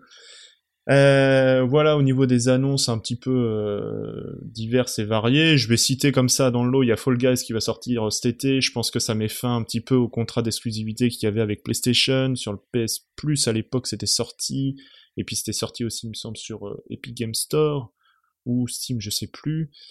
Euh, il va y avoir le très grand jeu Outer Wild qui va sortir également cet été. On va avoir le portage de Mythopia. euh, Gotti, jour 1, voyons. sur, sur- Switch. Ah, on a l'Index qui va l'acheter. D'accord. Ok. Évidemment. Ok, bon, je, je- c'est vrai que je, je critique, mais il y a des gens qui vont l'acheter. Non, moi, ce que je, re- je regrette malheureusement, c'est que c'est c'est portage direct. Voilà, c'est pas, euh, c'est pas. Un... pourquoi pas le retour d'un Mythopia, un nouveau jeu. Là, ils vont simplement, de ce que j'ai compris, juste le porter. Et c'est Grezzo qui s'en occupe, donc tout ce qui est Grezzo qui à la base fait les, les remakes de, enfin les portages remakes de Zelda, c'est ça. Ils ont fait Link's Awakening, si je dis pas de bêtises. Oui, oui, c'est eux. Alors, Tout à fait. alors, ok, ok. Non, mais Merci. T'inquiète pas, non mais c'est tout à fait eux et euh, mais par contre ils sont déjà en train de recruter pour le nouveau projet qui était lancé. Apparemment ça leur a pas pris très longtemps, hein, Mythopia. Ok. Bon bah super. Je pense pas, non. Ouais, bah oui, de toute façon, c'est un petit peu le, le jeu, entre guillemets, le, le jeu qui va euh, boucher le planning en- au mois de mai. Donc ça sort le 21 mai et notre ami euh, Lendax va l'acheter. Voilà pour ce qui est des annonces euh, diverses et variées. On va maintenant euh, s'attaquer à un truc un peu plus gros. Ça a été l'annonce que tout le monde a tâté, Breath of the Wild 2, qui n'était pas là. Messieurs, euh, qu'est-ce que vous en avez pensé du fait que Aonuma se présente, arrive, ils disent Waouh, alors c'est moi Eiji Aonuma, je sais que vous attendez des nouvelles de Breath of the Wild 2, euh, et puis il nous fait une Iwata-san, euh, please understand, il n'y en aura pas. Derrière, il annonce Skyward Sword HD, avec euh, toutes les améliorations euh, techniques, aussi bien au niveau de la haute définition que au niveau du portage manette, qui a l'air très intéressant, je trouve. Voilà, vous, euh, qu'est-ce que vous avez pensé euh, de, ça, en fait? Simplement, euh, cette présence et d'arriver et dire non, il n'y aura pas Breath of the Wild 2, faudra encore être patient, et voici un portage euh, d'un jeu Wii. Alors, bah moi, déjà, je pense que ce genre d'annonce, il devrait le faire comme il faisait une époque, il devrait le faire avant les directs. Déjà, ça cadrerait tout de suite le machin, il y aurait beaucoup moins de déception à l'arrivée quand même. Ils font une vidéo de deux minutes où ils expliquent que voilà, euh, pour X ou Y raison, le jeu sorti ne sera pas montré encore alors que les gens espèrent le voir et qu'ils le savent. Euh, on donnera, ils ont, il l'a dit en plus, on donnera des news dans l'année. Donc euh, de toute façon, vous le reverrez plus tard dans l'année. On c'est à peu près tout ce que ça veut dire quand ils disent ça, c'est qu'on va le voir vers le milieu de l'année. S'il y a un E3 cette année, ce sera certainement à ce moment-là. C'est le plus gros projet Nintendo et le plus attendu à l'heure actuelle. Mais qu'ils le disent, c'est très bien. Qu'ils le disent là, je trouve que c'est mal joué en termes de communication. Ça, c'est mon avis. À ce moment-là, non. Tu montes pas Onuma qui fait limite une blague dessus. En plus, chaud patate, à mon avis, ça. Tu vois, c'est le genre de truc que c'est limite. Ils ont du bol que, que la communauté soit, soit sympa. Même si en ce moment, la communauté, j'ai l'impression que c'est l'émission de Pascal Pro à l'infini. Mais bon. Mais du coup, euh, ça passe quand même, quoi. C'est, c'est, c'est, c'est, c'est le genre de truc qu'il vaut mieux éviter de faire, vaut mieux le faire avant. Mais ça passe. Après Skyward Sword HD, moi je fais partie des gens qui ont commencé Skyward Sword sur Wii et qu'on pleurait parce qu'à l'époque c'était genre pas possible, je venais de changer de télé, là vraiment c'était pas possible quoi, c'était tellement fou sur ma télé que j'avais l'impression de perdre énormément de la direction artistique du jeu, qui moi je trouve plutôt chouette de base, elle est un petit peu particulière Skyward Sword mais moi j'aime bien. Et là voir qu'il ressort en plus un peu comme Mario Golf, il contente tout le monde, c'est-à-dire motion gaming d'un côté, euh, qu'on- euh, jouabilité à la manette de manière assez intelligente de l'autre, le en, le tout en HD, bon, en HD à la euh, ce que Twilight Princess, c'est-à-dire un lissage, mais en 60 FPS. Ça, par contre, c'est bien. Les autres Zelda étaient en 30. Et puis peut-être avec d'autres choses qu'on apprendra ensuite, on ne sait pas. Peut-être Premier Zelda 3D en 60 FPS. tout à fait. Et peut-être en plus également, on ne le sait pas encore, le jeu sortant au mois de juillet, il y aura peut-être des modifications structurelles qui nous seront dévoilées à la fin, comme pour Wind Waker HD, ils n'avaient pas annoncé au départ, il y a la quête de la Triforce qui a été complètement remaniée. Peut-être que la Faye va peut-être être un peu plus silencieuse dans cette version qui arrive, on ne sait pas. Donc euh, je suis très très très intéressé, parce que c'est un jeu pour moi qui n'est qu'à euh, moitié inédit en fait, je l'ai j'ai jamais fait euh, plus de la moitié, et je serais très très content de voir, c'est de ce que je- j'ai joué, de très loin les meilleurs donjons de la saga. Et connaissant Zelda, c'est pas rien quoi. Les plus gros donjons de la saga. C'est exceptionnel en termes de level design ce jeu. C'est du jamais vu dans à plein d'endroits, des choses qui sont parfaites depuis tellement c'est c'est ouf quoi. Après il a ses défauts de rythme, il a ses défauts de structure je trouve, mais par contre les donjons c'est incroyable dans ce jeu. je- Et la bande son défonce aussi. Je vais pas te spoiler, mais... Enfin, non, je vais pas te spoiler, mais si tu t'es arrêté au milieu du jeu, tu, tu vas... Tu vas en- Si tu penses déjà que les... Les, les donjons sont exceptionnels, t'es pas au bout de tes surprises. Ah bah je, je, je me doute vu que ça avait crescendo Ouais. depuis le début, je m'imagine bien que ça va être la fête dans pas longtemps quoi. En plus Et, je sais où euh, j'allais donc euh, bon bref. il a une bonne réputation euh, à ce niveau-là et elle n'est pas usurpée cette réputation. Je pense aussi que c'est parmi euh, les meilleurs les meilleurs donjons de la, de la saga. Oui Euh, oui c'est ouais, c'est cool. Lendax, toi, euh, qu'est-ce que t'en as pensé de, de ce, ce petit speech de Aonuma Alors bah mon avis est assez spécial on va dire là-dessus, c'est que moi je suis pour que Nintendo arrête de s'excuser en fait, dans le sens où ils ne doivent rien à personne. Et j'aurais même préféré qu'ils qu'ils juste ils disent euh, un petit tweet, euh, vous inquiétez pas, on est en train de développer Breath of the Wild 2, vous aurez des infos euh, en fin d'année, point. Il n'y a pas besoin de s'excuser en fait, il n'y a rien de dramatique là-dedans, on est en plein Covid, euh, c'est un jeu qui demande du temps. Le premier est tellement... Enfin voilà, c'est une masterpiece pour tout le monde, il a révolutionné plein de choses, donc euh, tranquille. Laissons Nintendo faire la suite de cette masterpiece pour qu'elle soit à la hauteur du premier. Donc il n'y a pas d'excuse à donner. Ça, ça- moi, ça, me, ça me fait halluciner, mais bon, ça c'est le côté japonais, donc euh, ils prennent en compte un peu tout et ils font au mieux, quoi. Mais moi, si c'était moi, pas d'excuse. Euh, voilà, c'est... Balance Skyward Sword HD et puis, euh, et puis ça suffit, quoi. Ça, ça doit contenter les gens, euh, ça arrivera quand ça arrivera, soyez patients, c'est c'est important aussi. Et pour Skyward Sword HD, je suis très content parce que c'est un épisode que j'aime beaucoup. Euh, pour moi, il possède les meilleurs donjons de, de la série, vraiment. Euh, j'ai adoré le motion control aussi dans, dans ce jeu parce que bah, c'était la première fois dans la saga qu'on avait des combats profonds et parfois difficiles. Donc euh, je ne comprends pas les gens qui critiquent amèrement euh, la maniabilité de ce Zelda. Avant Zelda, ça se résumait à loquer, à faire une esquive sur le côté et à taper. Ce qui était assez ridicule. Euh, faut le dire, c'était bien, c'était sympa, mais c'était pas fou. Et là, voilà, grâce à Motion Gaming, on a eu tout un, un pan nouveau de, de, de direction pour taper sur les monstres, etc. Plus bouger autour, etc. C'était vraiment beaucoup mieux. Et vraiment, je rajoute, les donjons, c'est géant. Donc pour ceux, par exemple, qui n'auraient jamais fait Skyward Sword HD, euh, bah franchement, si vous aimez les donjons des anciens, allez-y, c'est vraiment une perle là- là-dessus. Et si vous aimez pas le motion gaming, bah vous aurez le, gameplay manette, je pense, avec le stick droit qui fonctionnera très bien. Donc, euh, n'hésitez pas. Même si ça coûte 59 euros, je sais. Voilà. Arrangez-vous pour préco ça sur les sites euh, qui vont bien. Et, faites-vous plaisir. C'est un très bon Zelda. Bon, bah du coup, pour revenir à ce que tu disais euh, côté japonais, je pense qu'en fait, ouais, il- dans cette annonce, ça cache quelque chose. Enfin, ça, non, ça, pas, ça cache pas quelque chose. Ça montre quelque chose. C'est un petit peu le choc des cultures, en fait.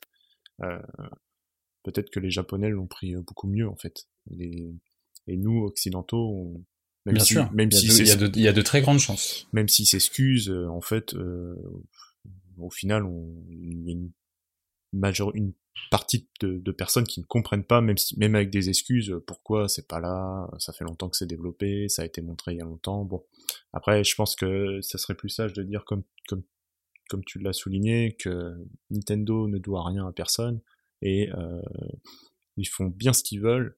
Et on a juste à prendre notre mal en patience, et voilà. Et puis ça va arriver hein, de toute façon. Puis il y a une différence culturelle aussi, c'est que au Japon, euh, Zelda 3D, bon bah voilà. En Occident, euh, voilà la différence de culte aussi quoi. Je pense que la, la réaction s'explique aussi également en partie par ça. Une attente euh, colossale autour de Breath of the Wild 2. Je pense, sans exagérer, que c'est le jeu le plus attendu des années à venir. Pour le moment, de ce qu'on connaît, hein. C'est vraiment le jeu le plus Bien attendu. sûr. Toutes Et coup, confondues, Ça, ouais. ça Oui. et The Elder Scrolls. euh, Oui, voilà, le prochain, mais pour le Ce- moment, ce lui, type de jeu-là, Ouais, ce type de jeu-là, dans, ce- c'est dans le genre. il- tout le monde veut ce jeu-là. En fait, si du moment où ils vont le montrer, il faudra, il aura tout ce qui serait montré en même temps en face Bah, n'existera le pas. temps en va s'arrêter. Ouais, mais ça n'existera plus le reste en face. Ce sera ce jeu, euh, l'absolu, le point d'ordre, quoi. Et ça va cristalliser toutes les attentes, donc c'est normal que les gens veulent le voir. Ils l'auraient montré dans le direct, tout ce qu'ils avaient montré avant, ça aurait pas existé. Clairement. Ça aurait été, il y a que ça, on a vu que ça, tout le monde aurait parlé que des deux minutes où on aurait vu Zelda. Mais clairement, c'est pas, c'est pas méchant hein, pour les autres jeux, mais c'est l'attente, est là-dessus. Dont acte. Et puis au final, ils avaient tout intérêt à ne pas le montrer pour ne pas euh, entraver les ventes de Skyward Sword HD aussi. Oui, et puis surtout Ça là. peut être aussi une stratégie liée Oui. à ça. Hein. Oui, oui, tout à fait. Il faut, il faut vendre du Skyward Sword HD. Donc on n'aura pas de nouvelles de Breath of the Wild 2, à mon avis. D'ailleurs, je l'ai, Peut-être qu'on n'en aura même pas jusqu'à la sortie de Skyward. je On l'ai verra. pas noté, mais Skyward Sword HD, ça sort quand exactement? 16 Vous le juillet. Le 16 juillet. 16 juillet, d'accord. C'est le jour de mon anniversaire. Merci Nintendo. Ok. C'est préco. Quel beau cadeau. On, est, on essaiera d'y penser, Lendax. Euh... Vous inquiétez pas, ma famille est déjà au courant, tout est préco. D'accord. Les Joy-Con, tout est fait. Les, Joy, les Joy-Con, le, le Drift euh, Zelda, vous ah, inquiétez ok. pas, tout Alors, euh, et une dernière question euh, sur ce projet Skyward Sword avant que on passe euh, au dernier point euh, de ce Nintendo Direct. Citan, Lenag, est-ce que vous allez jouer avec le motion gaming ou alors avec des contrôles réajustés pour la manette? Citan. Le motion gaming. Ok. Et toi, Lendax Les deux. Ayant déjà fait le jeu, je serais très curieux de voir la maniabilité au stick. Ça peut être très sympa à voir. Mais sinon, après, bah, je choisirais ce que je trouve le mieux, tout simplement. Il y a de grandes chances que ce soit le motion gaming, parce que j'adore, j'adorais à l'époque, et, l'immersion, c'est, c'est important dans, dans ce type de jeu. Ok, très bien. Merci messieurs. Et là, on passe on au, au projet, euh, on va dire peu, on va dire le one more thing de ce direct, et qui était, qui l'était d'ailleurs. C'est Splatoon 3 qui arrivera en 2022. Alors, euh, une présentation un peu, euh, euh, un peu étrange, j'ai envie de dire, euh, qui euh, commençait un petit peu en mode. euh, hmm, enfin, c'est comme ça que je l'ai perçu, moi. un peu comme une présentation d'un jeu sur lequel on va, on va avoir une aventure, en fait. On commence son personnage, on prend le métro un petit peu à la, à la Octo Expansion. Et puis en fait, on, arrive sur un hub et boum, on repart sur des parties online. Et Splatoon 3 est annoncé. Euh, moi, je dis oui parce que en fait, euh, Splatoon 2, je l'ai laissé tomber depuis un moment. Et puis euh, pourquoi pas en fait. Euh, beaucoup de personnes étonnées du fait que ça sorte sur Switch. Alors que le 2 semble se vendre encore correctement, j'ai envie de dire. Je crois que le dernier trimestre, il a fait encore 600 000 ventes, peut-être un peu plus. Donc, il y a beaucoup de studios qui aimeraient euh, avoir ce genre de vente sur leur jeu. Peut-être que pour Nintendo, c'est euh, bon, il peut-être temps passer à autre chose. Euh, mais euh, voilà, Splatoon 3 qui arrive en 2022, qui a un peu surpris tout le monde. euh, parce que euh, il y a des jeux derrière comme Breath of the Wild 2, Bayonetta 4, 3, pardon, je voulais dire Metroid Prime 4, euh, d'autres jeux que fait la team Mario Kart, euh, et d'autres équipes, et là on nous sort euh, Splatoon 3, donc euh, peut-être une petite incompréhension, en tout cas moi je suis agréablement surpris, et j'ai beaucoup aimé en fait, donc je dis oui. Lendax, toi qu'est-ce que tu as pensé Splatoon 3 Alors moi, ce que j'en ai pensé, c'est que je sais que ça peut paraître étonnant pour beaucoup d'avoir vu Splatoon 3, se dire, bah, on a déjà Splatoon 2 sur la Switch, c'est un jeu multi. Euh, Mario Kart, par exemple, on n'a pas de Mario Kart 9, et ça, pourrait voilà, prendre l'exemple pour pas mal de jeux. Mais il faut pas oublier que Splatoon, c'est certes une licence euh, multi, avec un solo certes à côté, mais c'est d'abord multi, mais c'est surtout que l'histoire de Splatoon est liée aux conséquences des différents Splatfest qui sont les événements multijoueurs euh, mensuels du jeu. Et au niveau des Splatfest, c'est terminé en fait. Splatoon 2, ça fait un moment en fait que son histoire elle est terminée.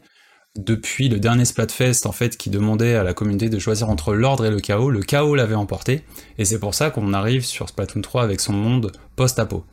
Voilà, c'est la suite directe et toute la communauté de joueurs Splatoon, même s'ils continuaient de jouer à Splatoon 2, bah, était quand même dans l'attente de la suite parce qu'il y a quand même un scénario lié au multi. Et c'est ça, c'est une nuance assez importante je pense pour la série qu'il faut prendre en compte. Et surtout, Splatoon 2 est sorti en 2017, ça fera 5 ans en 2022 d'écart avec Splatoon 2, donc euh, bon, c'est finalement, ce n'est pas du tout euh, surprenant en fait quand on, quand prend ces éléments-là. Donc euh, j'ai été surpris au début, mais après en prenant un petit peu de recul, finalement tout à fait normal. Et j'ai pas joué beaucoup aux deux parce qu'à l'époque j'avais pas beaucoup de temps pour moi pour les jeux multi, mais là je vais vraiment du coup prendre le temps sur cet épisode. Ouais, et puis ça, finalement, comme tu dis, avec le recul, ça coïncide un peu avec ce que disait le président de Nintendo, c'est-à-dire la Switch qui est amenée à durer, durer, euh, on va dire, à la moitié de son cycle, il faut encore euh, la faire vivre, et donc un Splatoon 3 euh, serait plutôt bienvenu, je pense que ça. Et, Nintendo va pas s'asseoir dire dessus. que 2022 pour la Switch ça va être n'importe quoi. Ouais, ouais. Parce que déjà bon, peut-être Breath of the Wild on ne sait pas si c'est en fin d'année ou 2022, mais avec Pokémon et Splatoon 3 et peut-être Zelda et autre chose, déjà c'est c'est n'importe quoi. Voilà, Mhm. faut, faut le dire. hein. En termes de volume de vente, l'année prochaine, ça va être n'importe quoi. Ouais, ça risque d'être euh, très impressionnant. Citan, toi, Splatoon 3 Bah moi j'ai pas mal joué au 2, je vais avoir 120 heures sur le 2 je crois en multi. J'ai j'ai beaucoup joué à Splatoon 2, j'aime beaucoup en fait. Euh, et moi je pense que l'arrivée de Splatoon 3 coïncide avec un autre phénomène, c'est qu'en fait la communauté on arrive au bout des événements sur Splatoon 2, et pour la maintenir en fait active et toujours intéressée par le jeu, il est temps de passer à la suite en fait maintenant sur Splatoon 3. C'est ça.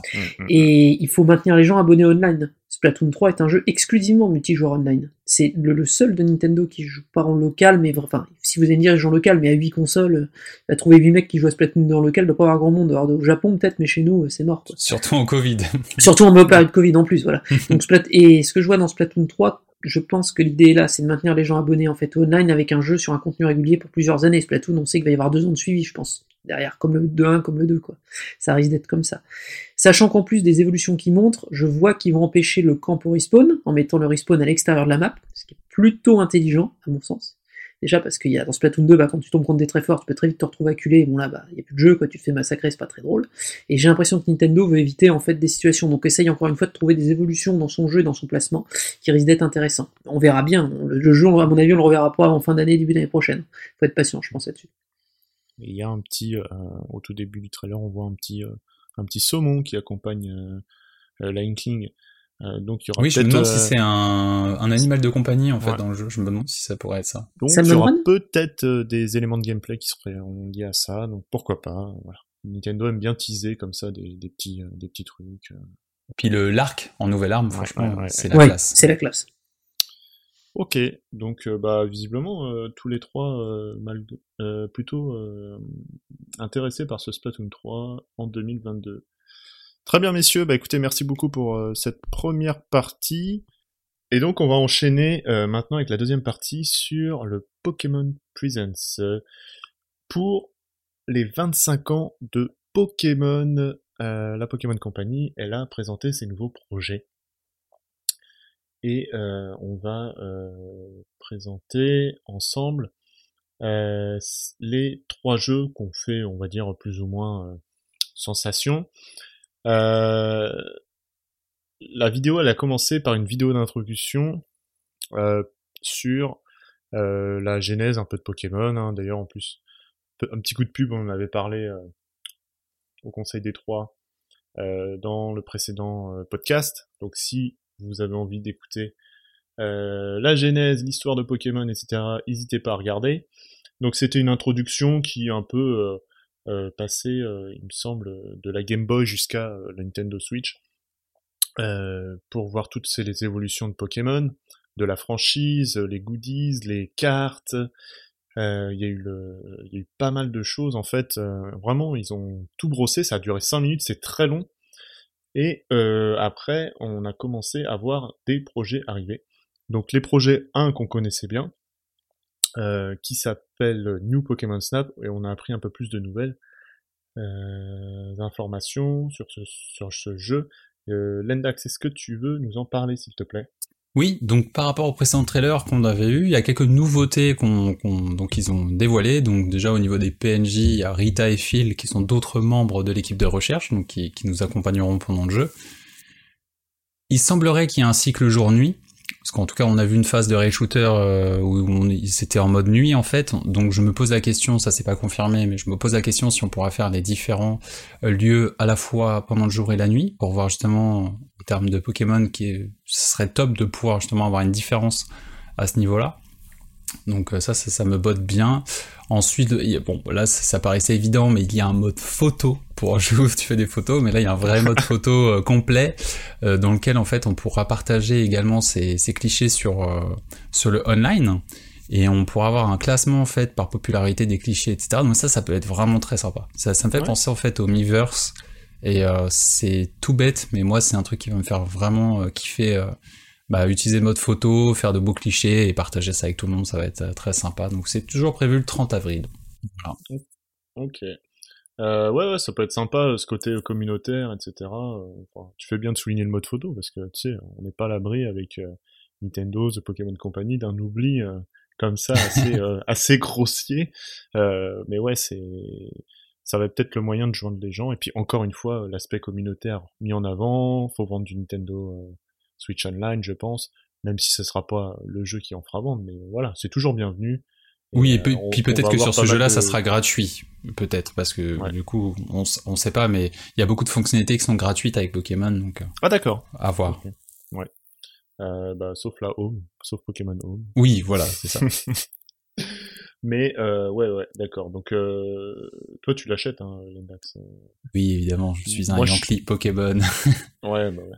Mais moi, je suis en hésitation et je crois que Citan, si je dis pas de bêtises, Citan, euh, toi, tu n'es pas intéressé.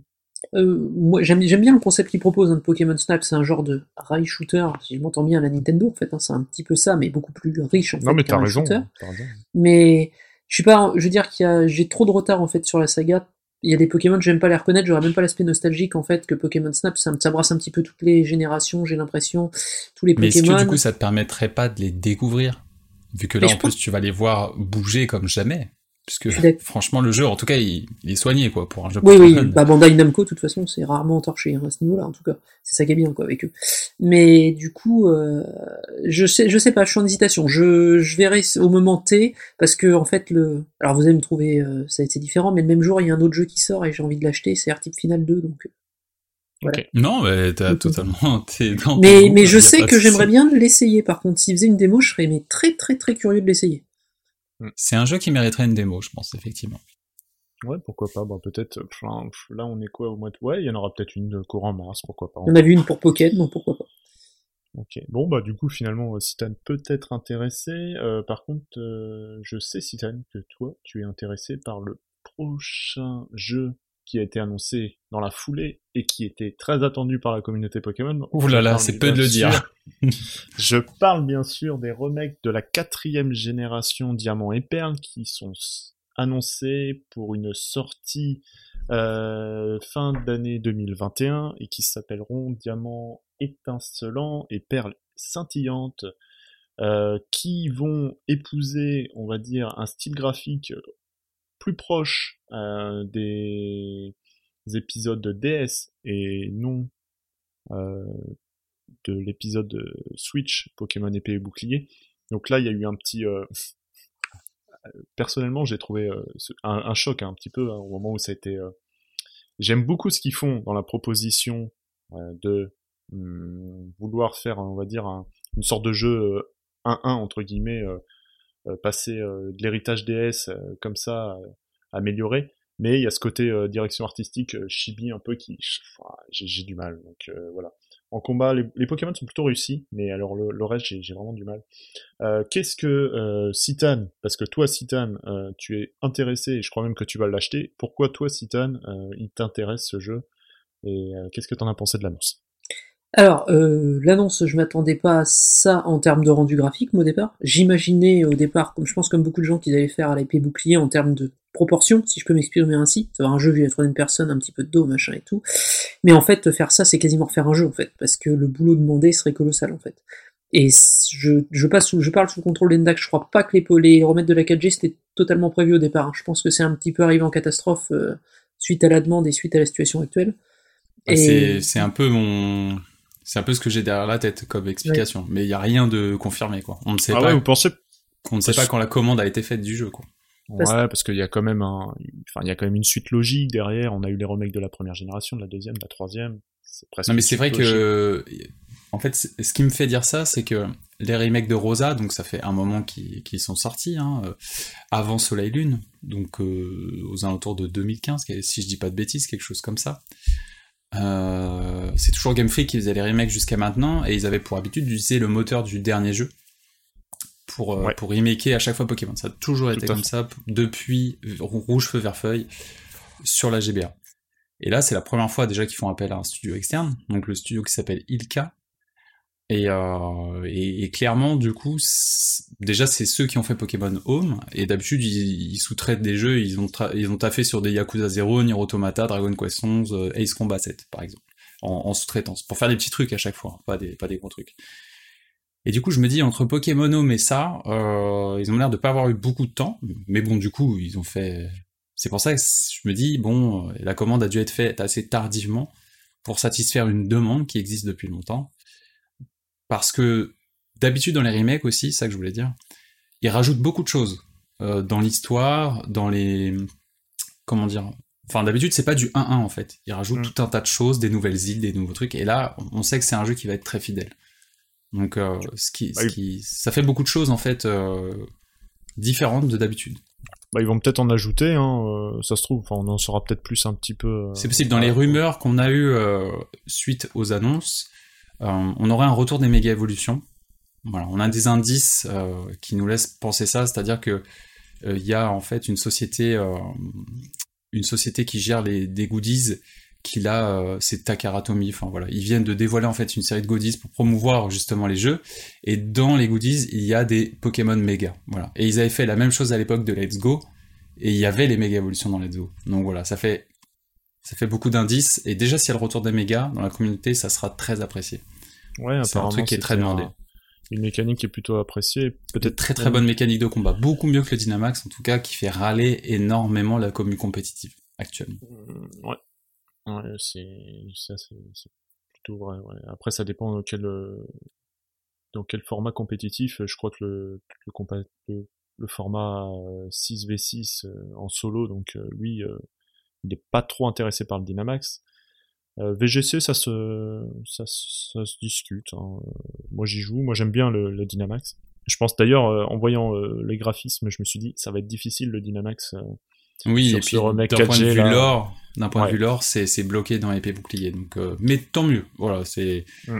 pas besoin de, de remettre ça, c'est très bien. Mm. Et donc, euh, donc Citan, euh, ouais, voilà, dis, dis-nous, euh, Citan, euh, ce qui, ce qui te plaît en fait finalement dans ce, dans ce remake. Moi, Diamant Perle, c'est le Pokémon que j'ai joué après avoir arrêté pas mal de temps, en fait, à Pokémon. J'avais fait Or et Argent, j'ai pas fait la version GBA. J'ai pas fait les remakes sur GBA, en fait, à l'époque. Et quand j'ai vu Diamant, je me suis dit, tiens, je vais m'y remettre, en fait, à Pokémon. Et j'avais acheté Pokémon Diamant à l'époque sur la DS, et j'avais bien aimé. Je sais que c'est pas le Pokémon le plus apprécié, la 4G, par la communauté, mais moi, j'avais bien aimé. Et de le voir re- en fait, presque à l'identique au niveau graphiquement, ça me fait dire deux choses. Déjà, un, Sauf malheur, euh, ça va être à peu près propre. En fait, en termes de finition globale, ça va être un jeu qui va se tenir, ça va être propre, le rythme va être respecté, ça va aller à l'essentiel. J'aime bien la direction artistique, je trouve normal que les persos, quand ils sont petits, en fait, à l'écran, ils soient petits, ça respecte en fait ce qu'il y a sur DS, ils sont en Ouais, miniature d'accord. d'aventure et ils sont en taille normale dans les combats, exactement comme les artworks de Pokémon à l'époque. Et je trouve qu'au niveau du jeu, ça respecte bien la direction artistique qu'ils ont essayé de mettre. Alors 7, c'est pas exactement la même couleur, blablabla, tout ça, passons. Mais moi, j'aime bien ce qu'ils font, je pense que le rythme va être bon, et je vais retrouver vraiment l'expérience que j'ai envie de travailler, retravailler, que j'avais à l'époque, mais retravailler. Après, graphiquement, peut-être avec d'autres mécaniques, comme vous dites, on verra bien ce qui se passe. Je pense qu'il y aura un autre Pokémon présent avant que ça sorte. Et du coup, euh, moi en tout cas, c'est ça qui m'attire. Finalement, que ce soit un peu comme à l'époque, mais modernisé en termes visuels et en termes de, de, c'est joli quoi, c'est chouette. On, c'est, c'est un peu le même esprit que Link Awakenings, le remake, sans être aussi euh, dingue au niveau graphique, parce qu'il n'y a pas le même budget probablement derrière. Mais en attendant, c'est, c'est vraiment chouette. Et c'est ça qui m'attire à fond, avoir le rythme des vieux Pokémon, euh, un trip nostalgique, tout simplement. Bah, c'est ce que j'allais te dire en fait, c'est vraiment un, un achat purement nostalgique quoi. Ah là clairement oui oui mais je, je l'assume à 100% et je comprends qu'il y en a certains qui soient déçus que ça ait cette forme là mais ça je peux parfaitement l'entendre. Mais je trouve que ils en font un peu beaucoup pour un pour un truc qui finalement c'est ce qu'ils veulent. Ils veulent un remake de Pokémon Diamant quoi. Bah, Ah ils bah ont un remake de Pokémon toute violent façon, euh, les, les, les gens demandaient un remake 4G, euh, Game Freak, il- enfin là c'est pas Game Freak, mais enfin même s'il y a eu la supervision de Masuda, euh, ça a été clairement, bah vous voulez un remake 4, vous voulez un remake 4G, on va vous en faire un. Il est directeur, il est, di- il est, il est complètement directeur sur le jeu.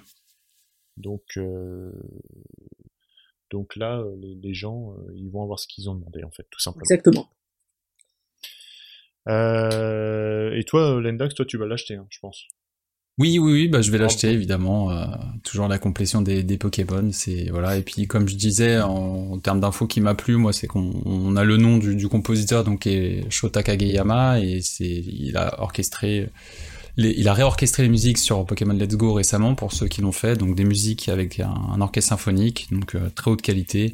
J'ai beaucoup d'attaches à, à l'univers musical de, de cette quatrième génération qui est très jazzy, donc euh, j'ai hâte, vraiment hâte sur ce sur cet aspect-là en plus des mégas que j'espère euh, qui reviendront, ça peut donner euh, justement de nouvelles évolutions aussi parmi des Pokémon déjà connus, ça peut être sympa. D'accord. Donc euh, comme, on, comme, comme on disait, oui, donc on, on en a parlé en off, puisque euh, le Conseil des Trois se prépare avant d'enregistrer.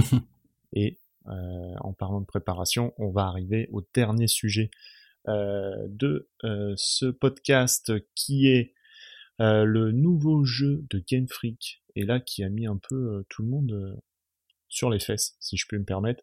Alors dans tous les sens. hein. Euh, c'est, ça s'appelle Légende Pokémon Arceus. Ça sort en début me- 2022. C'est développé par Game Freak. Donc là, c'est vraiment l'équipe principale qui va gérer le projet.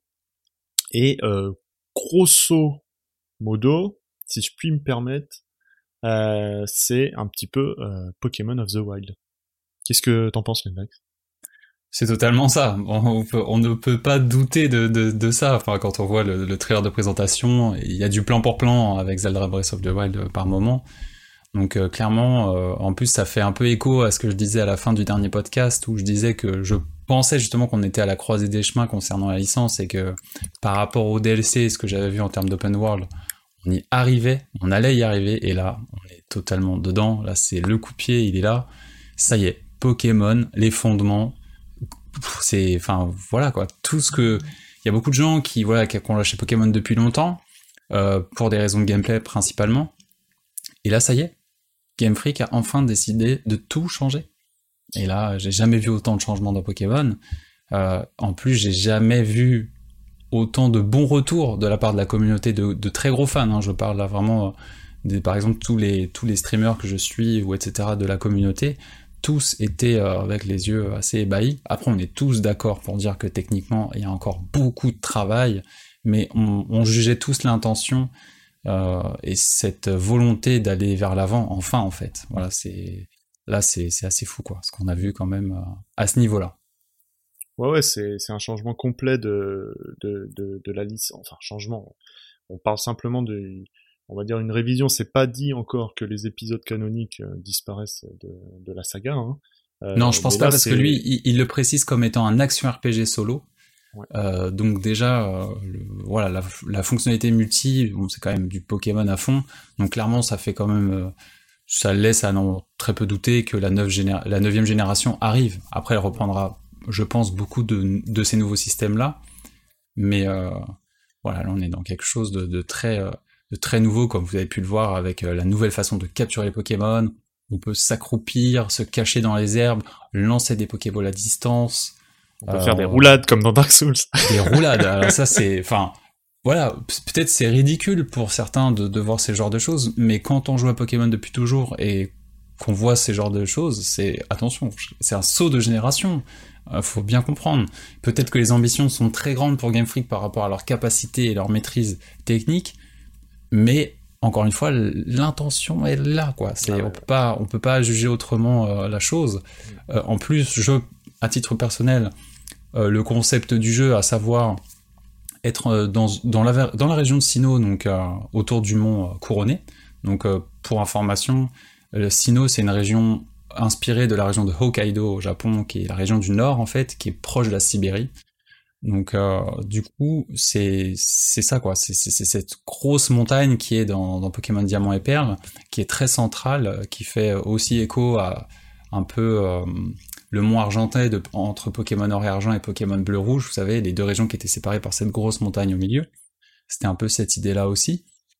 Donc là, on va se balader tout- autour de cette montagne, dans un passé euh, un peu style Japon féodal, et on va devoir en fait remplir le premier Pokédex de l'histoire de, Pokémon, avec des Pokéballs faites de bois. Voilà, c'est assez drôle. Donc, euh, et il faudra étudier Pokémon, un peu comme euh, ce qu'on va faire dans New Pokémon Snap, quoi, avec des combats, comme vous avez pu le voir aussi, sans transition. Alors ça aussi, c'est, voilà, c'est, on passe, il y a beaucoup de caps qui sont passés en fait d'un coup avec ce jeu, mine de rien, sur ces aspects-là. C'est assez fou. Et puis, euh, bah après, pareil, un jeu Pokémon qui n'a pas de double version et qui a, qui porte le nom de Arceus, donc qui est un Pokémon fabuleux. Hein. Fait partie des Pokémon normalement qu'on ne peut pas capturer dans les jeux qui sont distribués par, euh, Game Freak euh, lors de différents événements. Là, ça sera le centre du jeu. Et pour information, euh, Arceus, c'est le Pokémon qui est à l'origine de la création du monde dans le lore Pokémon. Donc, encore une fois, euh, tous les, les, sembl- les semblables avec euh, Breath of the Wild, on est là, quoi. On va certainement nous parler de l'origine du monde dans Pokémon, quoi. Donc, euh, c'est cool. Vraiment, ça me plaît Ah ouais, il y a une, euh, y a une sorte de, je te rejoins là-dessus, c'est que un petit peu un rêve de, de tous les, les fans de Pokémon, de Game Freak, de cette volonté, on sent, de, de vouloir briser un petit peu ce conservatisme euh, propre à la série, avec toujours la même chose, euh, les badges, euh, capturer machin, etc. Mais oui, là, il n'y a pas de dresseur, il n'y a rien, il n'y a même pas de combat de dresseur. Donc, c'est. Là, on est face à un, un truc. euh, c'est vrai que moi, la présentation, j'ai dit euh, waouh. Euh, c- le concept très intéressant. Et euh, c'est vrai que malheureusement, la technique, ouf, il y a beaucoup de travail. Je trouve Bien que sûr. ça sort peut-être un peu trop pour une, une entreprise comme Game Freak euh, qui est pas trop, euh, et qui est pas trop, euh, comment dire, euh, à l'aise avec euh, avec le la technique. Et du coup, j'espère qu'ils vont réussir à faire quelque chose de propre parce que concrètement, le, le ça rame hein, dans le trailer. hein. Ça rame de fou. Il y a même des moments où je sais pas si t'as vu la scène avec Wistikram. Wistikram, il est en 5 FPS.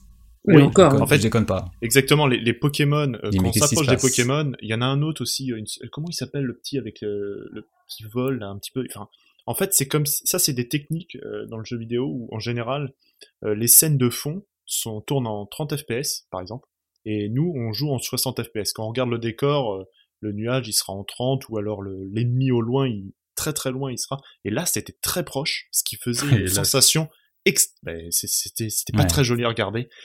Et, euh, et ouais, c'était euh, en fait le trailer, mais il était au, C'est une alpha, hein. Clairement, horrible, ça donne l'impression d'une alpha. mais mais quand on voit l'engouement que ça a provoqué, alors je parle d'engouement, c'est-à-dire euh, vis-à-vis de la communauté, ce qu'on voit sur euh, YouTube, etc., le, le nombre de likes, etc. Et ben en fait, on remarque que les gens, ils se disent, ouais, bah, Ils attendaient bon, que ça. La technique, euh, on verra le jour J. Non, là, mais les euh, gens, c'est ce qu'ils voulaient depuis des années. Parce qu'effectivement, Pokémon. oui, il n'y a pas un seul PNJ dans le village, euh, zéro ville, enfin la ville, voilà, Non, on a mais juste ça- un ça bout de ville, venir, et, euh, ça. tout est fermé, bien gens, ils sûr. sont toujours pressés. C'est ça, mais c'est vrai que voilà, il, il y a beaucoup de choses encore à voir. D'ailleurs, euh, vous savez, il y a eu les, les histoires de leaks, et en fait, dans un leak, euh, un des leaks, il y a un élément important qui n'a pas été montré dans le trailer. En fait, c'est les Pokémontures. Voilà, donc le retour, moi, c'est hyper important. C'est un truc que je parlais aussi dans, dans le précédent podcast, parce que qui dit Pokémonture dit interaction avec l'environnement, et qui dit interaction avec l'environnement dit une meilleure exploration.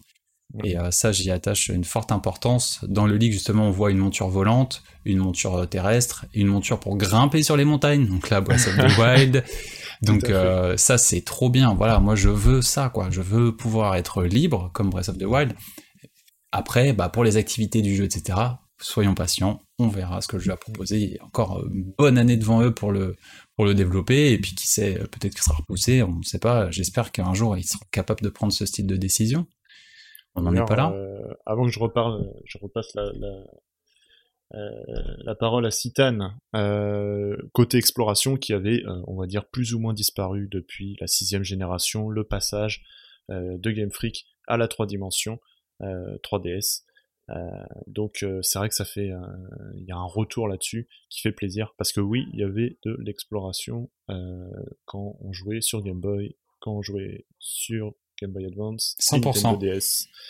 Donc euh, voilà, c'est quelque chose qui fait plaisir. Citan, euh, on aimerait avoir euh, ton avis parce que tu sais très bien que euh, Lendax et moi-même, on est des gros fans de Pokémon. Donc on peut monopoliser la parole, c'est vrai. on parle avec le cœur. Euh, Citan, toi, t'es un petit peu plus euh, éloigné de ça, même si tu vas acheter le remake 4G. Toi, qu'est-ce que tu as pensé euh, de euh, cette présentation de euh, Légende Pokémon Arceus Deux choses. Moi, j'ai compris que les gens, effectivement, il y en a certains qui râlaient sur la technique, c'est scandaleux, machin et tout. Oui, dans l'état, c'est scandaleux, mais dans l'état, il est pas dans le magasin, le jeu. Déjà, ça sert à rien de se monter le bourrichon à cet instant T. Ce que Game Freak a fait, comme vous l'avez dit, c'est voilà le futur de Pokémon. Ce sera ça, maintenant, Pokémon. Ce sera ça, les nouveaux jeux Pokémon, on va vers ça, ce sera la structure, le truc, ce sera fait à ce moment-là. Donc, euh, donc euh, c'est pour ça que euh, font le nécessaire, etc., pour que ce soit fluide, etc. Après, pour que le jeu il tourne bien. Euh, en tout cas, au niveau de, au niveau après du jeu lui-même, ce qui est montré, moi ça me plaît beaucoup. On est libre. Ça a l'air d'être varié, en tout cas dans ce qu'il propose, la capture de Pokémon dans les airs, comme tu dis, le fait qu'on puisse euh, se déplacer un peu partout où on veut, le fait qu'on ait un, un retour en fait au passé, donc euh, revisiter comme tu dis l'histoire de Pokémon avec un truc un peu plus ancien, ça pourra amener d'autres thématiques qui peuvent être intéressantes sur comment ça a pourquoi ça va dans ce sens-là dans Pokémon maintenant. Tout ça, je comprends que ça fasse rêver les fans et tout, et même moi, tu vois, ça me fait dire qu'ils sont enfin capables de se remettre en question, et Game Freak est quand même capable au bout d'un moment de passer à l'étape supérieure. Et ça, c'est très très rassurant pour l'avenir de la saga. Et moi, je trouve que cette vidéo, c'est beaucoup beaucoup de positif, et le peu d'inquiétude qui résulte, il résulte que de la technique, et ça, on verra bien au moment où ça sortira, quoi. Et oui, ce sera pas euh, Breath of the Wild, ça a pas le budget, ils ont pas les talents des équipes de Nintendo, c'est pas Naughty Dog qui est en train de faire le jeu, les mecs, vous aurez pas, euh, désolé, ce sera toujours un truc qui sera toujours peut-être un peu brinque-ballant techniquement, mais si c'est fun, si c'est plaisant, si c'est euh, agréable de parcourir le monde, ce sera déjà tellement une évolution que euh, on acceptera le reste en attendant. Quoi. Et j'ai une petite question, je sais pas pour vous. Euh, c'est la première fois que j'ai l'impression d'avoir un Pokémon un peu plus mature, de par l'ambiance musicale qui était présentée déjà en introduction de, de la découverte du jeu, etc. Ça donnait cette impression-là, quoi. J'avais l'impression de sortir de, de du, du Pokémon habituel, euh, où voilà, ces trucs vraiment très très pour les enfants, quoi. Là, j'avais, Bah, ça donne cette sensation de tu parcours le monde en mode, euh, tu reviens un peu aux origines de ce qu'est Pokémon, vraiment, ouais, à la Euh, je, suis fois. un, je suis un peu d'accord parce qu'il y a, il y a ce côté un petit peu isolement finalement. Donc euh, l'isolement, euh, on n'aura peut-être pas beaucoup d'interaction avec de- des gens à l'extérieur. Euh, Le, le rival va pas nous tomber dessus toutes les, Voilà, toutes les heures pour nous faire une petite blague. Voilà, c'est ça. il y aura pas ça, y on sera pas, je pense, tenu par la main. Voilà, donc euh, peut-être que voilà l'avenir, euh, l'avenir nous le dira, mais euh, euh, il y a peut-être un petit côté un peu plus euh, prononcé euh, sur la entre entre guillemets la maturité, c'est possible. Très bien. Bah, écoutez, messieurs, je vous remercie. euh, Merci pour, beaucoup. euh, pour euh, ce, ce podcast. Bah, merci à vous, c'est toujours un plaisir, les gars. Ouais. Toujours Et puis, plaisir. euh, J'espère que les auditeurs ont apprécié. Euh, nous, on va essayer de se retrouver euh, une prochaine fois, euh, peut-être avec Lannis Rossman, on verra. Et puis, euh, du coup, euh, je vous dis à bientôt, à bientôt euh, aux auditeurs qui nous écoutent. Et puis, euh, passez une bonne journée. Voilà. Merci à tous, ciao. Merci, merci, salut. Bye.